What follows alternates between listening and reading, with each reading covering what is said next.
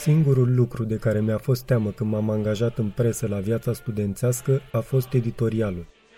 Să nu fiu pus să scriu și eu, să nu fiu obligat să intru în rândul omagiatorilor lui Ceaușescu.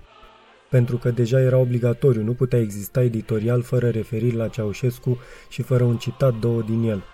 M-am îmbărbătat spunându-mi că poate vor exista și minuni și poate nu voi fi obligat să scriu vreun editorial.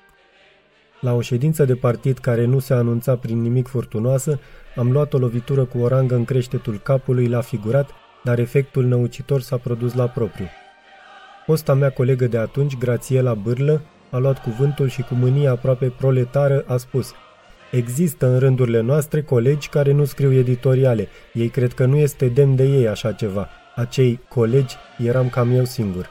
Lovitura în creștet avea să vină peste două-trei săptămâni la o ședință de redacție de marți. Aș fi spus că era o marți ca oricare alta, o ședință normală în care se glumea, se ironiza ca de obicei. S-au stabilit toate paginile, mi-am notat ce am descris și tocmai îmi închisesem carnețelul de serviciu când am auzit următoarea replică. Și editorialul Importanța gândirii tovarășului Nicolae Ceaușescu în dezvoltarea învățământului superior îl scrie Morar. Drugul de fier m-a lovit în creștet fără să am timp să mă feresc să mă împotrivesc. Stomacul mi s-a strâns, am roșit, mi-a crescut pulsul, am rămas cu privirea în gol. Deci până aici mi-a fost. Mă așteptam cumva la asta, dar speram că am scăpat, gândeam. Eram terminat. Cariera mea de poet, care debutase cu o carte de poezie curată, fără nicio concesie făcută poeziei patriotice, se combina de acum cu aceea a unuia care a scris despre Ceaușescu.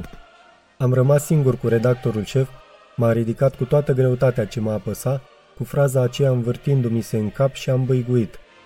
Domnule Dinu, în redacție nu ne prea tovărășeam. Știți, în legătură cu editorialul, Domnul Dinu, dacă voi fi obligat să scriu editorialul ăsta, îl scriu, dar mă sinuci și las o scrisoare care va ajunge la Europa Liberă. Deja numele meu e cunoscut acolo. Nu cred că vreți să creați din mine un caz. Văzând că nu e de glumit cu mine, chiar eram convins de ceea ce spuneam, mi-a zis Nu vorbi prostii, ai o familie, ai un copil, să vedem, am înțeles. Ședința de joi în care trebuia să confirm că voi scrie editorialul. Ne așezăm toți la masa de ședință, se așează și domnul Dinu Marin în capul mesei, îl văd zâmbind și îmi spun că soarta mea e pecetluită.